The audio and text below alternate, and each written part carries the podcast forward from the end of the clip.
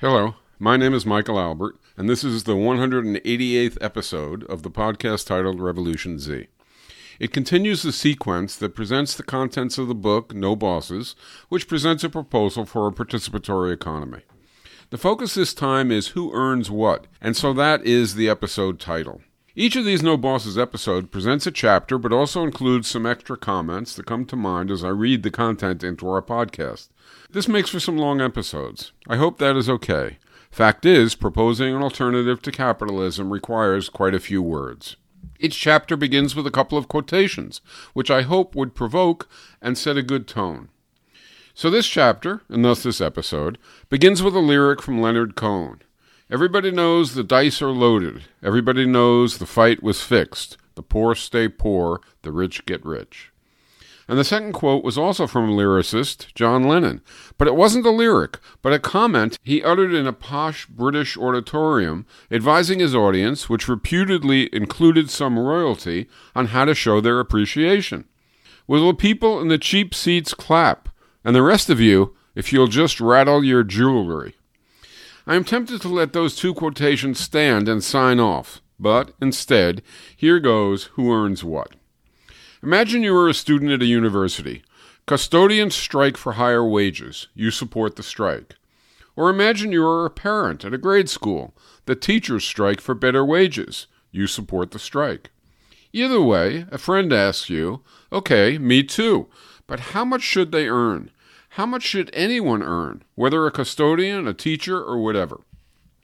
If the strike's aim is to win an immediate gain, but also to prepare to win more gains, so each limited gain paves a road toward winning a better economy and society, your friend's question moves beyond curiosity to priority.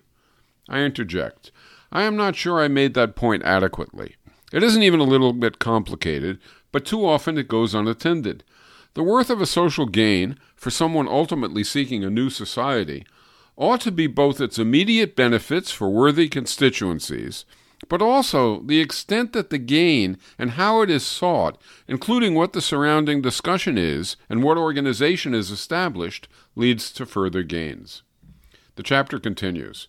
Suppose we call the total goods and services that any society produces society's pie. We feel that society's pie ought to be fairly divided among society's members. But what's fair? One way to distribute income in a new economy would say people ought to get more of the pie if they own property that contributes to the worth of the pie. If a deed stipulates that I own Amazon, then I should get profits back as part of my income. Even if Jeff Bezos of Amazon just sits in a chair waving his deed, he should get as much income each workday as someone packing and moving boxes for him earns in a thousand years. Yes, you read that right. If Bezos receives $12 billion in profits next year, which is not impossible and is only a fraction of what he accumulated in 2020, then he will earn about $50 million per workday. If Samantha, working for Jeff Bezos at a middle level Amazon job, earns $50,000 a year, it will take her a thousand years to earn what Bezos earns in one day. As I calculate that and write it down like you, I have trouble believing it. But that doesn't deny the obvious. It is true. If there is one thing nearly all anti capitalists agree on, it is that property based income propels property owners to lord like dominion over workplaces and over virtually all of social life. Property based income causes ceaseless class conflict over property induced differences in wealth and power. It demolishes diversity by homogenizing each contending class. It subverts sustainability by giving centralized power and interest in exploiting nature to ceaselessly accumulate profits. Property based income also conveys to the rich power to direct national policies, to favor their further enrichment, which in turn increases their power to further enlarge a perpetually expanding gap between themselves and the rest. Having passed the tipping point of insane inequality that leads to even more insane inequality, we now graphically see the doom that property based income imposes. Particularly in the U.S., it is an accelerating slipslide to hell. For all those reasons, To eliminate property based income, a second income option we might opt for instead in a new economy is that people ought to get more income if they are strong enough to take more. They are to get less income if they are sufficiently weak to be given less. If I can take more, great, I will. If you can't take more, too bad, you won't. Now, it may seem like this thuggish approach to distributing income is too ethically and socially odious for anyone to advocate. In fact, however, this is how markets largely operate. And it happens day in and day out all around us. With markets, if you have bargaining power based on property, based on a monopoly over information or skills, based on a bought off government agency, based on a powerful professional organization, based on being male in a male dominated society, based on being white in a white dominated society, or for that matter, based on having a good union, then you can take more than those lacking your source of power. In contrast, if you have less bargaining power than others, because, for example, your society is racist and you are in a racially subordinated constituency, or your society is misogynist and you are female, or because you are isolated and easily replaceable at work, then you get less income. An interviewer once asked Al Capone, the famous American criminal, What do you think about America? Capone answered, I love America. In America, you get what you can take. Getting income for power was Al Capone's vision of bliss. The thuggish norm validates the aphorism that nice guys finish last, except for nice gals who likely finish laster. No doubt Capone not known for being nice, had good reason to like the idea of a thug's economy. But presumably you agree that a power based option to distributing income would obliterate our favored values, and that we should therefore keep looking for something appropriate for what we want for a better economy. I interject. You may remember the values we are being guided by in seeking a new economy are solidarity, diversity, self management, equity, sustainability, and internationalism. That means we consider existing institutions and possibilities for new ones, and we look very closely at how they impact these values. Thuggishness does not go well with any of them. The chapter continues. Next comes an option that many who say they are socialists support. People should receive back from society's pie a bundle of preferred items whose total value reflects the total value of what they contributed by their labor to society's pie. If you and I pick cotton, and you pick more each day, and you get that much more income than I get each day, and likewise, if we tend patients, play music, wash dishes, play basketball, or whatever else, if you contribute more to society's pie, you should get more income in that same proportion. After all, says the advocate of remuneration for personal output, if you get less than what your work generated, someone else will get some of the value that you generated, and that will be unfair. Likewise, if you get more than your work generated, you will get some value that someone else generated, and that too will be unfair.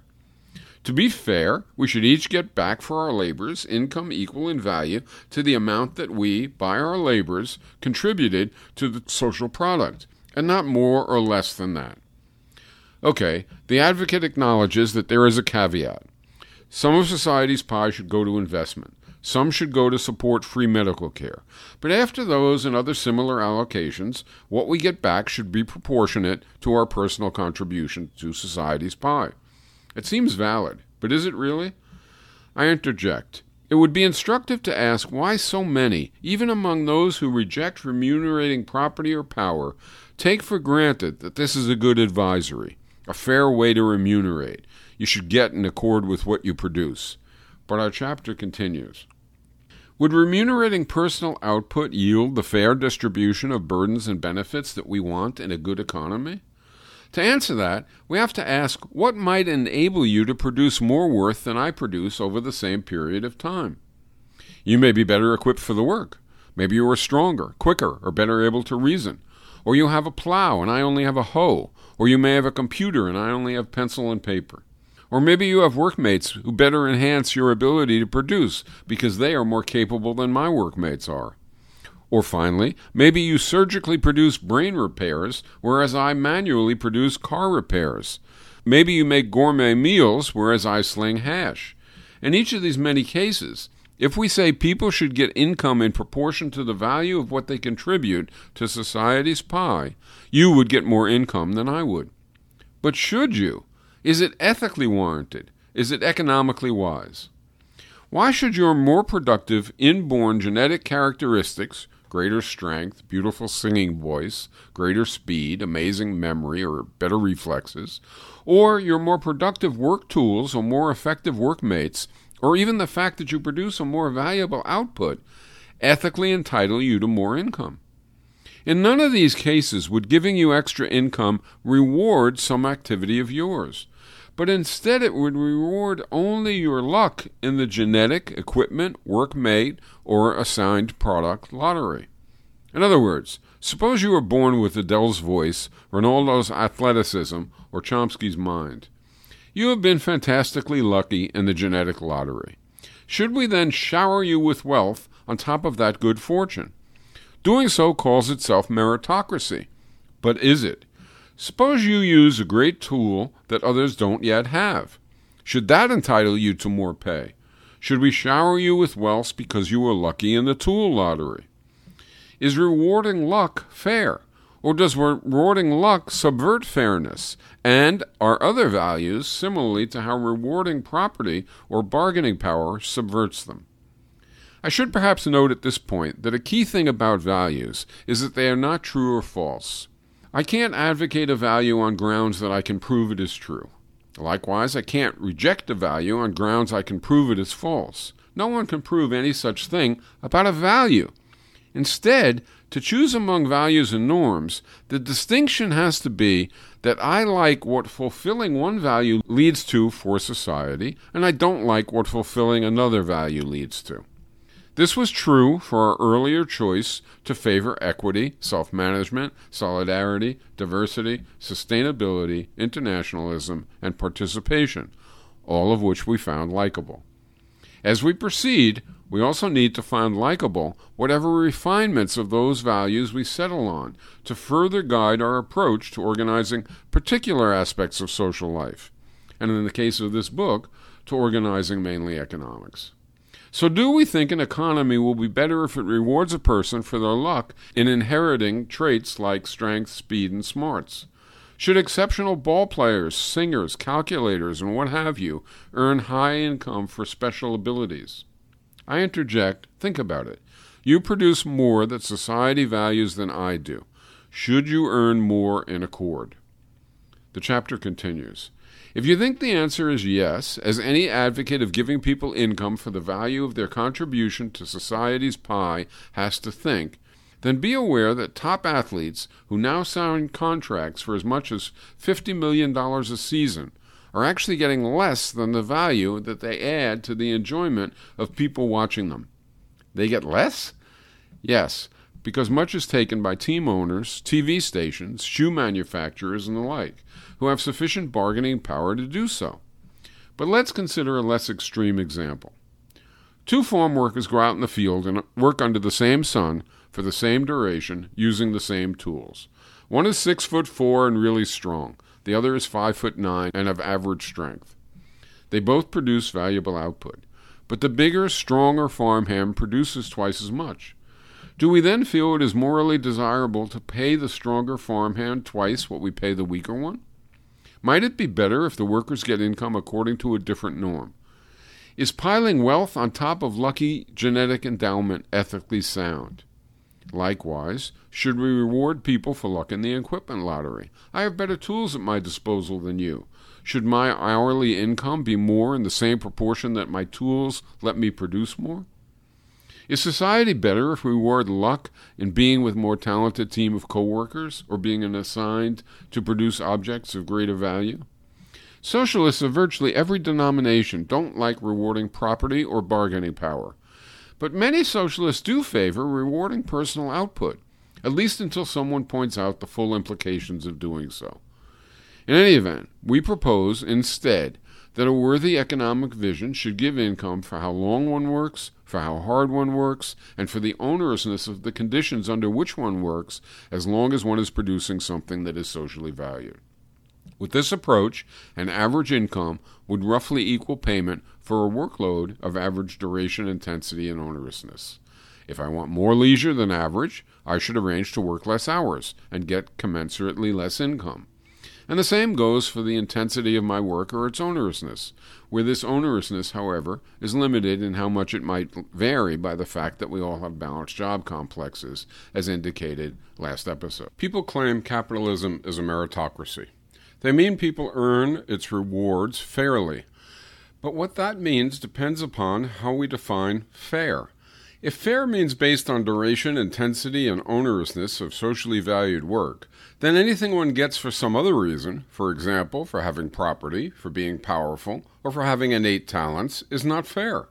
A meritocracy in that case would be an economy that rewards people for our proposed reasons, not for property, power, or output. It may help to look at this another way. Imagine we live in the Old West and there is a lot of land to distribute. Boss Bonanza has everyone line up at some starting line and race to lay claim to parcels. Those who move fastest will get the best parcel, the best land. Those who arrive last will get the worst. Fast horse, better parcel. Better route, better parcel. Is that a meritocracy? Okay, suppose we handicap the race. We somehow make all the horses the same speed. Everyone has to travel the same path. People take off. Is that a meritocracy? What is interesting to note is that in the first case, and also in the handicapped case, there are much better parcels, average parcels, and much worse parcels. The parcels wind up in the hands of different folks according to their time of arrival. But depending on the parcels, the difference in reward can be huge even for minor differences in speed getting to the parcels. It turns out, even if you make the race itself fair, you will still get inequality perhaps horribly vicious inequality, if rewards are excessively unequal. We conclude that a worthy meritocracy should have two aspects. Everybody should race fairly, but also outcomes should be sensibly equitable. It turns out what we propose, and not what people endure in a market system, is a worthy meritocracy. With our proposal, you get more income if you merit it based on your outlay of effort. Fair race, but in our approach, the extra income you get matches the sacrifice of time, intensity, or circumstance that you suffer. Fair outcomes. Still, another way to look at our equity proposal is that each worker gets a work assignment plus an accompanying income. Equity says we should ensure that the sum of the debits and the benefits of one's work and of one's income taken together are comparable for everyone. If I work harder, or I work longer, or I work under more onerous conditions, the greater loss that I endure due to my particular efforts should be offset by my getting more income from my particular efforts. But we still have a problem. Consider Donald. He gets that working longer, harder, and under more onerous conditions is reason for him to receive higher pay. So Donald goes into his backyard, turns on a hose aimed at himself, and furiously digs holes and then fills them. Donald does this for hours on end. He endures a long workday, high intensity labor, and onerous conditions. He expects high pay. Or consider Margaret. She gets that working longer, harder, and under more onerous conditions is cause for receiving more pay. So she decides to play tennis many hours with great energy and under a hot sun.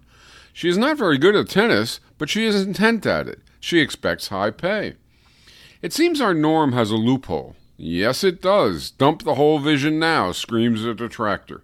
But no, we have simply not taken into account the full norm. Donald and Margaret have ignored the phrase at the end that remuneration is not just for working longer, harder, and under more onerous conditions, but that remuneration is for doing so to create socially valued product.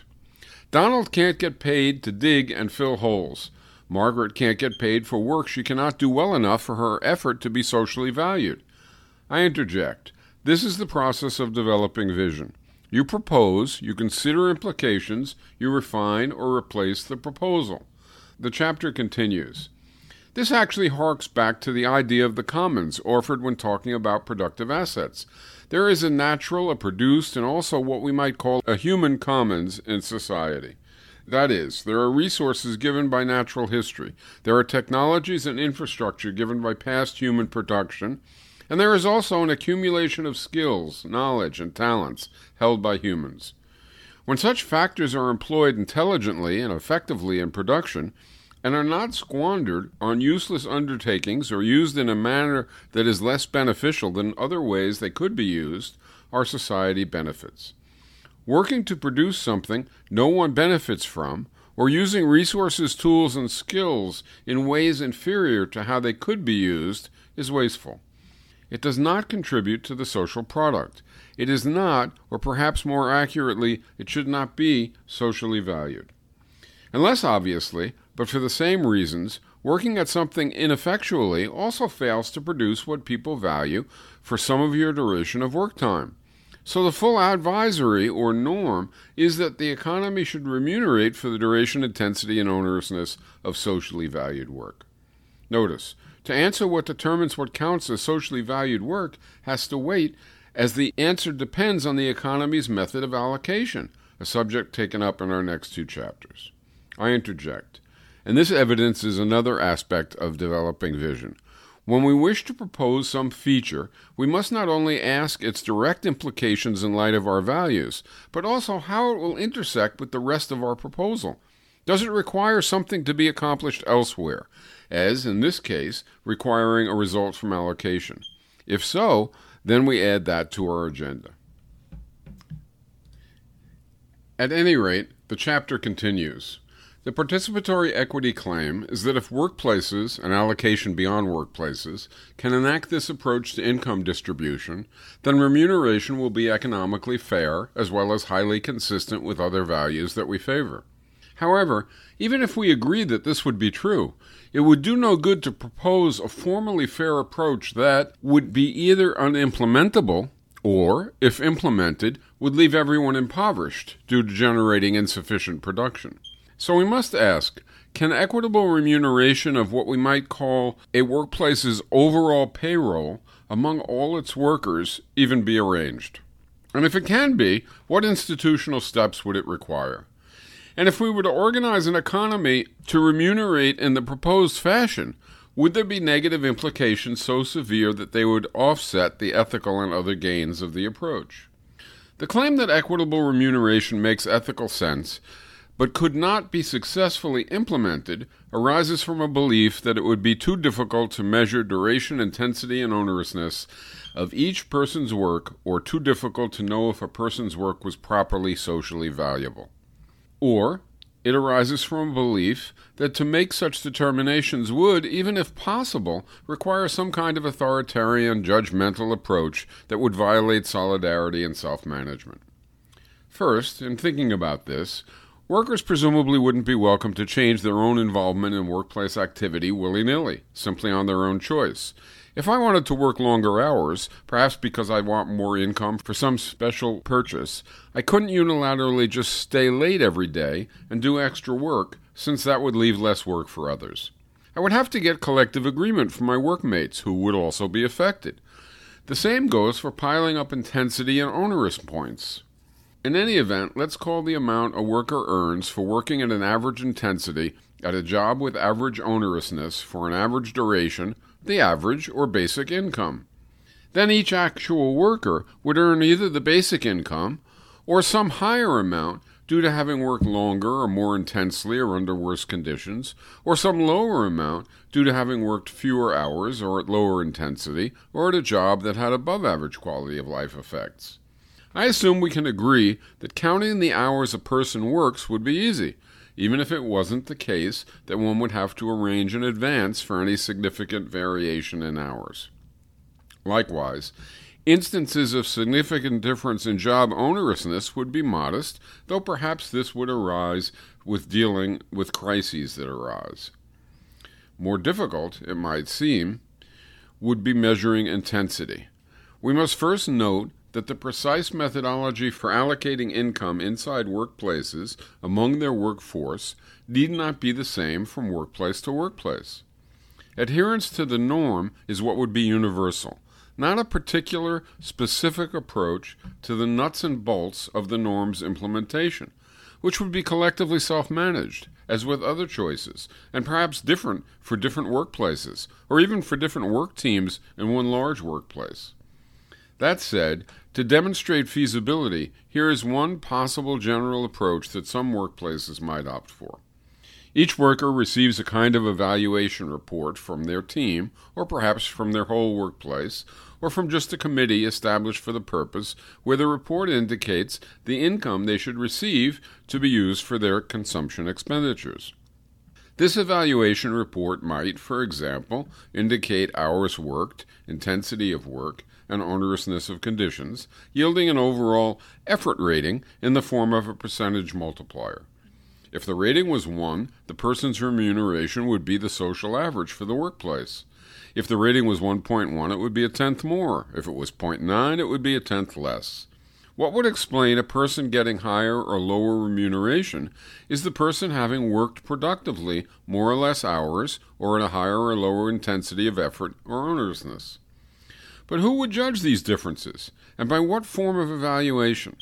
This might well be a zone of variation from workplace to workplace. One workplace might opt to have a highly precise numeric rating system, where people are graded to one or even two decimal places above or below average. Another workplace might less precisely, and I think more realistically and desirably, designate above average, average, or below average, with the designation meaning average income or a tenth above or a tenth below with the options maybe three, as stated here, or five, say, having been agreed by the Workers' Council of the Workforce to be the only variations permitted without special needs. If those two approaches, more and less precise, did exist in an economy, which would you prefer for your workplace? Given that everyone is doing well in any event, that we have balanced jobs, and so on, I have to say I would prefer the looser to the tighter option.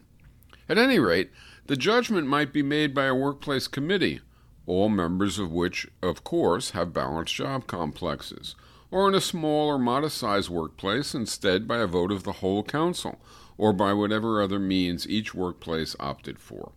For those wondering, quite reasonably, what prevents a whole workplace from exaggerating their effort so that everyone receives more than they deserve, regrettably, the full picture of the overall system in action depends on all institutions and their interactions. Regarding that particular concern, for example, the means of allocation in our new economy is an essential factor. So the question must wait just a bit. But the key idea is to remember the proviso that to be remunerated, work has to be socially valued.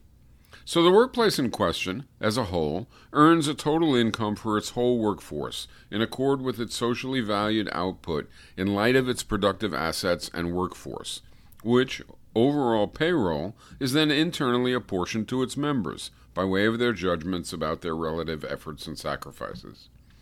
The internal evaluation only impacts how the workplace's overall allotment is divided among its members. The overall allotment, which we can call the total payroll the workplace's workforce earns to then be apportioned among those workers, is determined by the economy's allocation system. Though within each workplace step is our current focus, the overall allotment to each particular workplace becomes a focus when we turn our attention to proposing a new means of allocation for our proposed new economy. Another choice that might be prevalent for some workplaces' internal apportionment of payroll could be for a workplace to assume that, barring exceptional cases and prearrangements, everyone works at an average intensity level, so that for the most part, income will vary only with hours worked. The only exception to that a workplace might decide would be by petition to the council, either by a person claiming to deserve more or by workmates who are convinced some person deserves less, each of which would, in this model, presumably occur only infrequently. Another quite different choice some workplace might prefer is to implement a much tighter rating system that would yield a significant number of employees getting various different amounts, more or less than average. But the main point is that since circumstances and opinions would differ regarding the best and most accurate means to calibrate effort and how closely to do so in different workplaces, not least to, due to their having different jobs and conditions, different workers' councils would be free to opt for different systems.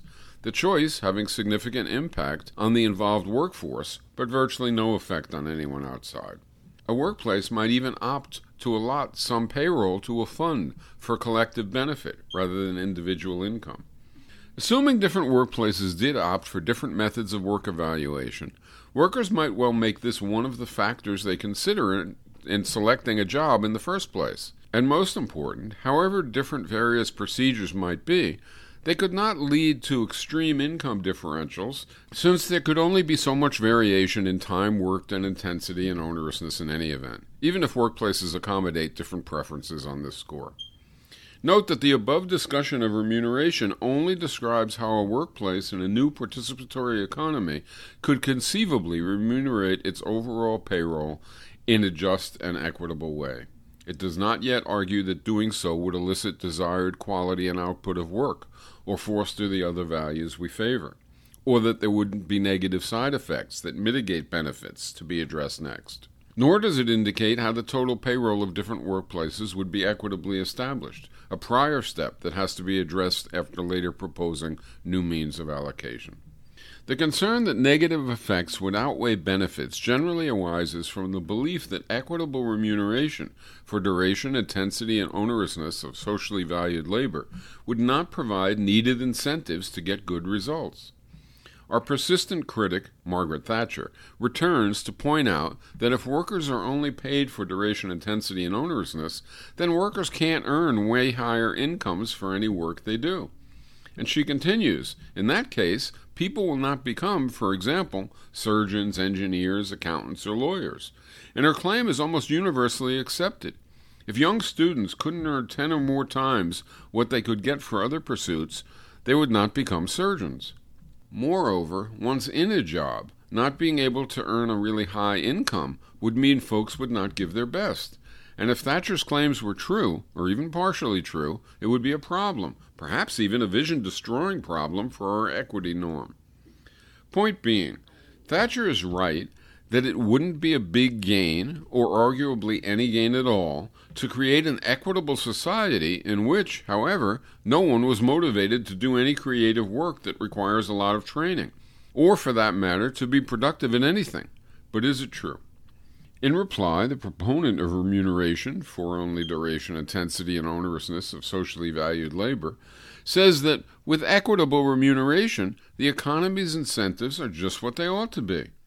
Income earned for duration, intensity, and onerousness of socially valued labor provides an incentive to work longer, but not so long that the loss of leisure outweighs the gain in income, harder, but not so hard that the losses due to exertion outweigh the gain in income and, when need be, to complete really onerous tasks that prove necessary outside of balanced job complexes, but not when the pain due to the onerousness exceeds the benefits due to the gain in income.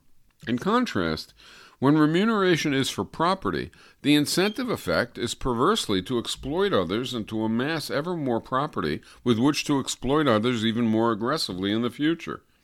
Likewise, when remuneration is for power, the incentive effect is for the powerful to amass more power, so as to have steadily more means to accrue wealth, again in a steadily escalating spiral. When remuneration is for output, it's a mixed situation. Incentives to school oneself and become more productive have a potentially positive aspect, but that aspect is often vastly inflated beyond what is needed for the purpose. And payments for having talents, not for having training that goes into developing talents, have no useful incentive effect. I cannot change my genetic endowment due to the fact that a great singing voice or tremendous reflexes and strength are highly rewarded. How long I work, how hard I work, and my willingness to do onerous work is what I can myself decide, in part in light of income offered. But what of Thatcher's view that we will have fair incomes if we have equitable remuneration, but we will have no doctors? If true, that would be disastrous. The reply is that while this parrots what Econ 101 tells everyone, and what all of popular culture ratifies, it is nonetheless self evidently false. Doctors now earn, let's say, $500,000 a year. The critic claims they receive their high income not because they have the bargaining power to take it, but instead because we would have no doctors if doctors earned a fair salary based on duration, intensity, and onerousness of their socially valued labor. This observation gets repeated so much and is taken for granted so prevalently that nearly everyone comes to sincerely believe it without giving it any thought. We have to pay doctors vastly more than dishwashers because otherwise doctors would opt to wash dishes. But consider for yourself if you could choose between a rote and repetitive job, on the one hand, say on an assembly line, and being a doctor in a hospital or some other coordinator class job, on the other hand, which would you prefer, even without a salary difference? Suppose you are just getting out of high school and you have to decide whether to report for work on an assembly line or to go to college and then to medical school and then be a lowly intern before becoming a full fledged doctor.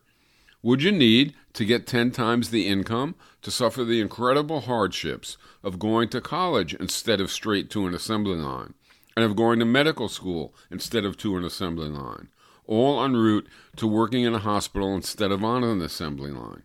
Not to mention that the schooling training would be free. In fact, it would earn an income in our proposed equitable system. To ask the question is to answer it, but no one ever asks because every message in media from cradle to grave tells us not to think carefully about such matters. You may still not see it. Okay, you are facing the choice go to college to become a doctor or engineer or whatever, for $500,000 a year, or go directly into a rote job for $50,000 a year. Now imagine I start to lower your likely doctor salary. How low do I have to reduce it so you will reject becoming a doctor or whatever other coordinator level job you might have been inclined to take and take the rote job? Down from 500,000 to 400,000. Will you switch now? How about 300,000, 100,000, 50,000? Or will your reply be like that of every student group, including those who are pre med, that I have ever posed this to? Which is to say, as the rate dropped, before answering, would you pause and ask how low an income you could survive on, as you would only switch if survival was in question? Some other concerns about equitable remuneration exist. The first goes like this I work very hard, but I don't think I should receive extra income for it. In fact, I find the prospect of getting extra pay for my hard work degrading. I work because it is a part of being a full and worthy person. I don't want to sully that motivation with remuneration for the effort that I give because I want to give it. Well, that's actually not a problem. You needn't take all payment you are entitled to. There is no reason lurking in this possibility, supposing it even exists, to want to disallow others from doing more labor to earn a bit more in order to get something valuable that they want. Will people refuse remuneration in this suggested manner? We can only guess. But in a participatory economy where everyone will earn average and then a bit more or a bit less due to contributing above or below average exertion or duration, the very rare person who offers the above complaint about not wanting more pay for longer hours in our current society is typically someone making way above average rates of payment now who doesn't feel right about getting still more for work they eagerly do. Were their base income to become like everyone else's base income, and were they to have a balanced job complex like everyone else, it is quite plausible that they and their families' view of what they deserve for extra effort would alter, though again, it would be no problem if it didn't. A second confusion is more subtle. If you can earn more for working longer, or for working harder, or for working at more onerous tasks, the critic says, you have a reason to do all those things.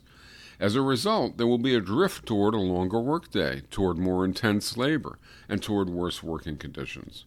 This is a perverse incentive, says the critic. We will wind up with too long workdays, too harsh work conditions, and too intense job conditions. Is this true? In an established participatory economy, we all have balanced job complexes, comparable status and influence, and let's say we also, at time zero, have equal incomes because we all work the same average work week. With our average income, we get an average share of the total social product, after some goes to free goods, investment, and income for those who cannot work. Now, suppose all of us want more stuff than the current average. Is that conceivable? Yes, I suppose it is. And if it was the case, we would need to produce more stuff, which means we would need to work longer or harder, or perhaps at some additional, sufficiently productive tasks that were quite onerous. But this result, if it were to occur, would not be perverse. If we all want more product as a whole tendency desire of the broad population, then a good allocation system, as we will soon see, would let us know the human, social, and ecological costs. And if we still wanted more, even taking those factors into account, and despite having to work longer to generate it, so be it. Now, is it likely we will all want more? The predictable truth is likely the opposite, and this is actually the one criticism of this type of remuneration system that I have heard leveled by mainstream economists who understand the issue. With our new approach, such economists point out, people are highly likely to want more leisure, just as people now do, rather than more stuff. And there is nothing in the proposed new economic arrangement, the economists add, unlike capitalism's drive to accumulate, that would prevent the new economy's workers from deciding to enjoy relatively more leisure by working relatively less, which would in turn cause total output to drop. We can see this is highly likely even without taking into account what will be accurate consideration of ecological impact, and even ignoring the impact of near equalization of shares of the product, and of revamping the product to not squander gigantic productive capacity on weapons and other antisocial products, and of having sensible, durable collective goods, and of having no pernicious status effect of consumption, and of having enlarged non consumption means to fulfillment. But what about a particular individual? Could I work longer or harder, or perhaps even doing some extra onerous tasks to get more income? Yes, in the approach we are proposing, I could do so. Is there anything morally or economically wrong with that? No. The extra income would be warranted by my actions, and if properly agreed and organized, would have no ill effects on anyone else's situation. Would having this option mean I would drive myself to disillusion in a mad pursuit of additional income? Of course not. Would it mean I could work as long or as hard as I want at tasks I choose without anyone else having any influence? No, because my choices have to mesh compatibly with other people's choices. At this point, another realm of issues arises. What about the whole workplace's motivations? What about its incentives? Do whole workplaces want to sell as much as possible? Do they use false and tricky advertising to do so? Do whole workplaces want to cut costs as best they can? Do they turn off air conditioning, allow fumes, work faster to do so? Do whole organizations adopt the mantra, accumulate, accumulate, that is Moses and the prophets? Do they have an incentive to spew pollution on outside actors? Rather than answer all this partially now, and then more when we discuss allocation, we will leave it entirely for discussion of allocation when we can answer more fully, except to now say the obvious. To avoid these perverse, very familiar possibilities, a new economy, unlike existing ones, will have to have an allocation system that properly accounts for personal, social, and environmental impacts of economic choices, and that doesn't set up any actors with power to benefit from perverse choices in these matters. Another set of critics for remuneration for duration, intensity, and onerousness of socially valued labor, this time from the left, don't see the need for remuneration norms and methods at all. They don't actually think about a preferred remunerative norm. They feel there is no need to do so because they prefer to entirely avoid the hassle of tracking values, times, durations, or whatever. To that end, they say that in a good economy, we should each work to our abilities and each receive to our needs. And that's it. That is, they urge, that even if equitable remuneration isn't horribly flawed, and indeed, even if it is sound and moral, it is unnecessary and less than optimal. This type of critic says the norm, from each according to ability to each according to need, is better. It's less hassle, better results. So, is this the case? Or is the from each to each norm flawed? The from each to each norm is long enshrined in a few different political heritages as the height of radical socialistic anarchistic wisdom and desire. But what does the phrase actually mean? If we go beyond the slogan, beyond its worthy, emotional, mutually respectful connotations, to its actual substance, what do we find? Well, there are a few possibilities, though they are rarely, if ever, fully described by the view's advocates. Suppose I am working in a system operating under the from each to each norm. How long will I work next week? If I work to my ability, odds are that I could manage to work 60 hours at a balanced job complex, or even 70, 80, or more hours. Should I do that? Is that what working to my ability means? And should I work as hard as my ability permits as well? It is incredibly unlikely that any advocate of this norm, much less those concerned about people overworking, has in mind the above literal meaning. But what else might the norm mean? It could mean that I should work up to what someone else says is my ability. But again, surely no from each to each advocate favors that kind of authoritarian interpretation. It could mean instead that I should work the average amount and intensity for society unless I feel able and willing to work somewhat more or feel I should work somewhat less. But then on what basis do I arrive at such conclusions? If the only issue is the effect of the work on me, I will likely wind up working less than I would otherwise have done. If the only basis, or, or even part of the basis, is the effect on others, then I need to have some way of sensibly gauging those effects. How do I do that? We will return to that question in a moment. Now, what about consumption? With from each to each operating, I have to determine what I wish to have from the social product. According to the norm, if I take the words literally, I should pay no attention to anyone else's situation and no attention to my level of work, and instead I should just consider my needs. I ask myself, not someone else, since to ask someone else would convey absurd authority to that other person, what do I need? One interpretation of needs is that I need what I physically need to survive. This would mean everyone would survive on bread, water, and vitamin pills, hardly an attractive prospect. Alternatively, my needs might be taken to mean whatever I would like to have, and that would literally mean, as best I can see, that I should ask myself, what do I like, and take that. Well, I can't believe any from each to each advocate actually favors that. Even if we ignore the critic who just minutes ago thought that if we remunerated for duration, intensity, and onerousness of socially valued labor, the hunger for consumption goods would be so great that people would press on to longer and longer hours and higher and higher intensity, anyone being even a little consistent would surely have to agree that told they can have whatever they ask for, a person will want a lot more than is good for the overall society and a lot more than everyone can have. Why not?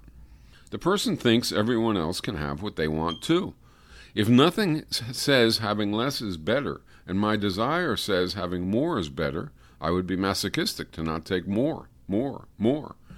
All right, let's ignore the two extreme understandings of consumption according to need.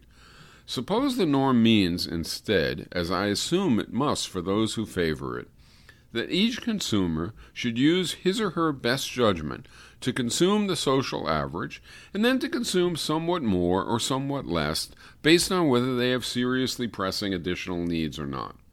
We should each restrain ourselves, presumably, out of a social impulse. I do wonder why it is okay to assume not only that everyone will try to do this automatically and will succeed, but even if we assume we all desire to be responsible, how will we each know how much is appropriate to take? This is essentially the same information the problem the worker had. Whether the issue is a worker setting his or her level of work responsibly, or a consumer setting his or her level of consumption responsibly, being responsible requires knowing what is average, and then knowing whether one has legitimate grounds to deviate from average. Here is the crux of it First, by assuming there is a known earlier average, we, we are assuming that in the past people have functioned with this norm and arrived at something sensible as an average. But there is no reason to assume that unless we say how it happened. Second, the from each to each advocates clearly want people to engage in some kind of social exchange that provides them with information enabling them to settle on responsible levels of work and consumption. This is what it means to say people will act responsibly. They will have information and they will act responsibly in light of it, though there is no pressure to do so. The irony is that this is precisely the type of information and setting that our new economy is conceived to convey. Our proposals provide, as we will see once we discuss allocation, a collective process of exchanging statements of desire about both work and consumption, personal and collective, where one learns what is socially warranted and what isn't, and one settles on socially desirable and warranted choices in order to be able to proceed. The only thing the from each to each advocate who wants people to freely arrive at their own agreed levels of work and consumption could reasonably take issue with would be whether or not the information conveyed by participatory planning is the best it can be and whether trying to arrive at responsible choices and succeeding within norm and institutions geared to helping one do so is worse than trying to arrive at responsible choices and failing due to lacking a norm and institutions able to help and to prevent violations. Think about a busy intersection. We want every driver to navigate it making responsible choices about when to proceed and when to wait. If we just have people drive to it and look around as best they can and do as they will, not only will traffic be a mess, but every so often there will be a crash, even if people have only have honorable intentions. Now consider we try to improve things with a stoplight system. Go on green, stop on red. Someone might complain that the system is authoritarian because it constrains behavior. One might answer, the goal is for people at intersections to get through without crashing and with a relative minimum of disruption of a steady flow of traffic. And that is what and that that is what the light system facilitates. And if it does facilitate it, it would be truly weird to reject the lights as an authoritarian imposition preferring that everyone approach each intersection doing whatever they choose with the resultant level of safety and flow depending on how well they coordinate despite not having any shared agreements or having good information to use in the process. The allocation situation is similar, though actually far less manageable in the absence of helpful aids and effective restraints. The problem with remuneration for need and work to ability is that those norms are either utopian on the consumption side and draconian on the worker side, or they involve someone other than those involved determining need and ability, or, and this is the most likely intention of the view's advocates, since the other two interpretations are so completely devoid of positive aspirations, it assumes a mechanism which conveys to each worker and consumer personal and system wide information that allows them to make responsible choices without imposing class divisions, violating the ecology, enriching the few, or unnecessarily hurting anyone. Of course, the irony is that what can provide that, and was literally conceived to provide that, is what we will propose, called participatory planning plus remuneration for duration, intensity, and onerousness of socially valued labor. There are other problems with the need ability norm, one of which is particularly instructive. Suffice it to succinctly say that to sensibly know how to invest for the future, and even to know what we should prepare to produce more of, or what we should cut back to produce less of in the present, one has to know the relative desires for things, not solely that people would like them or not. But you can't know relative desires. Do we want more of this or more of that? If the only information conveyed by the system is that people want things, but not how much they want things? What about the claim that if people get income and expend work in light of our equity norm, then it will not be an economy based on and also creating mutual aid? Well, it is true that we don't assume saintly people.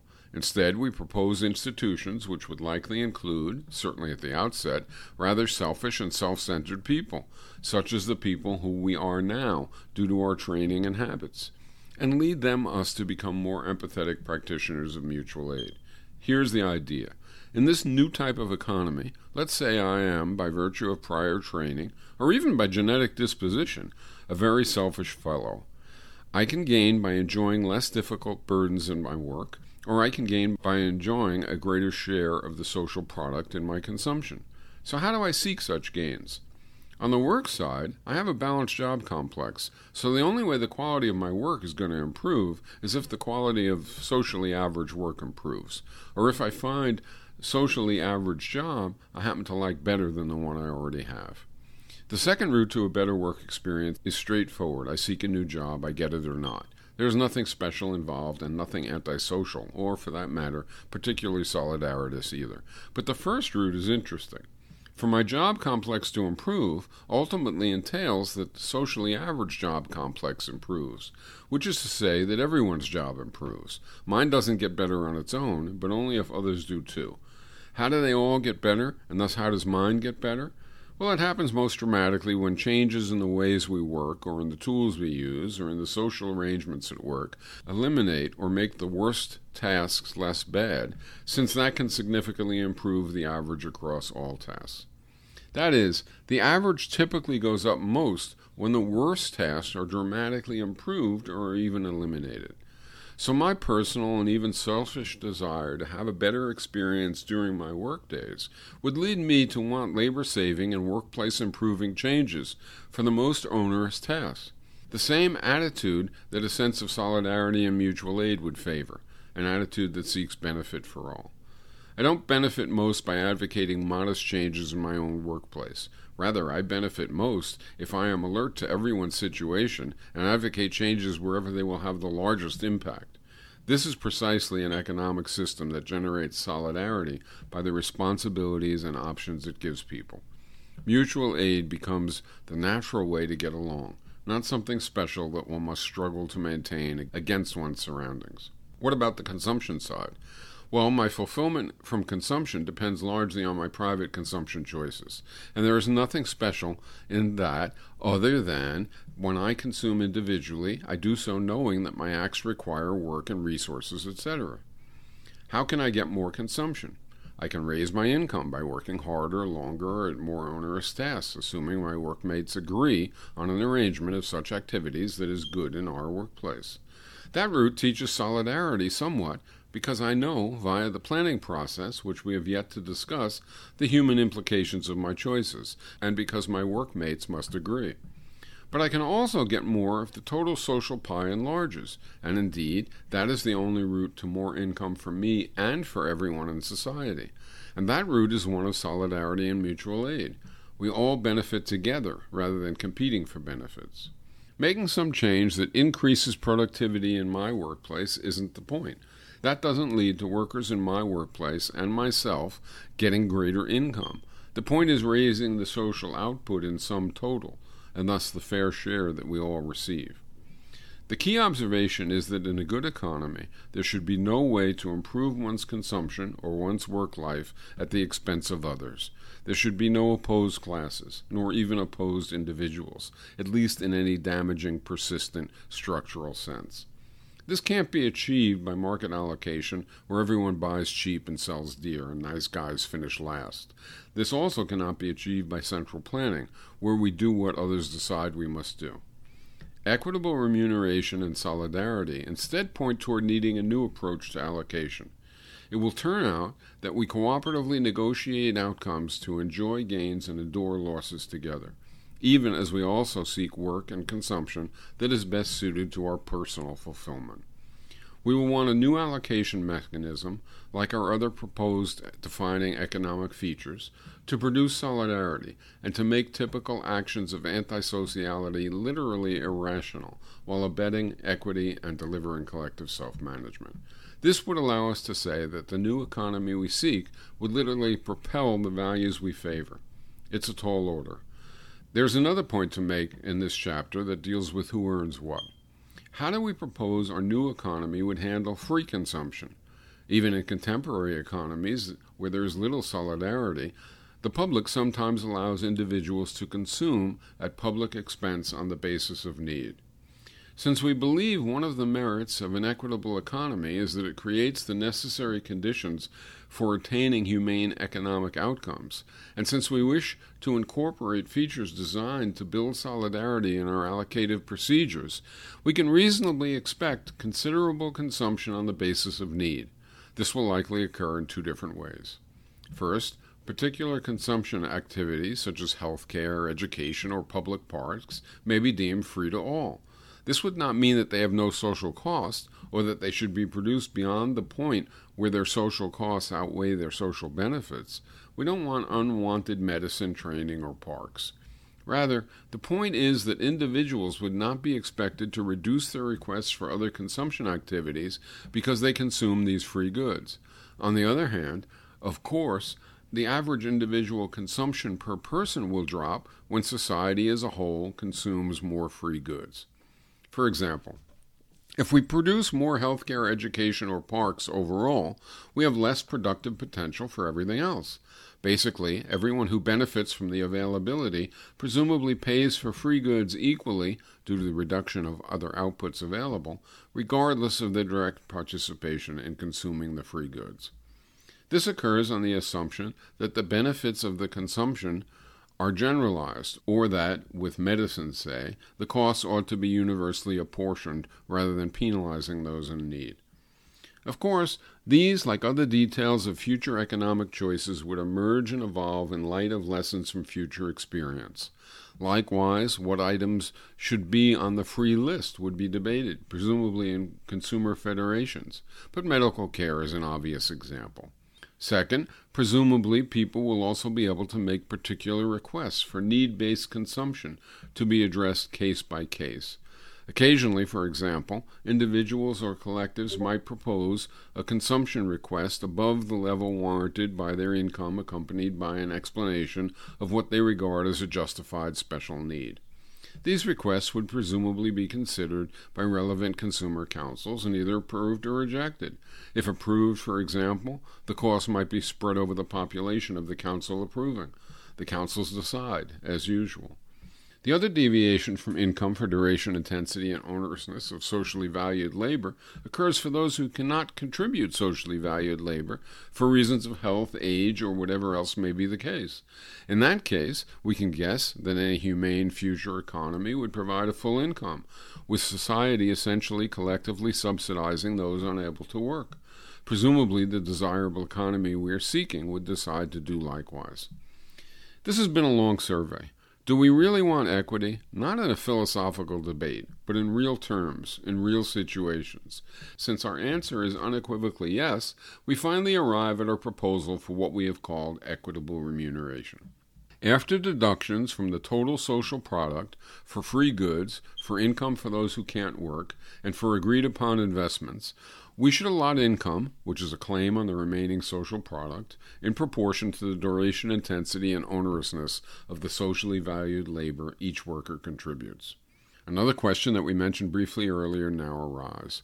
We refer repeatedly to socially valued labor, but what determines whether this labor or that labor is in fact socially valued?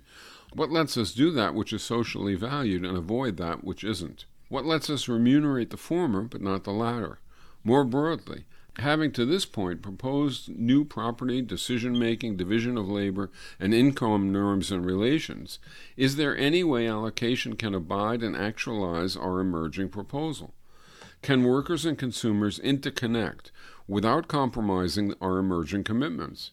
Can allocation not subvert and indeed support the features already proposed?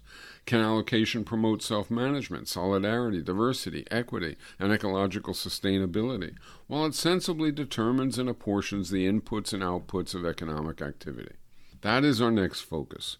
First, in a chapter or episode on markets and central planning, both of which options we reject.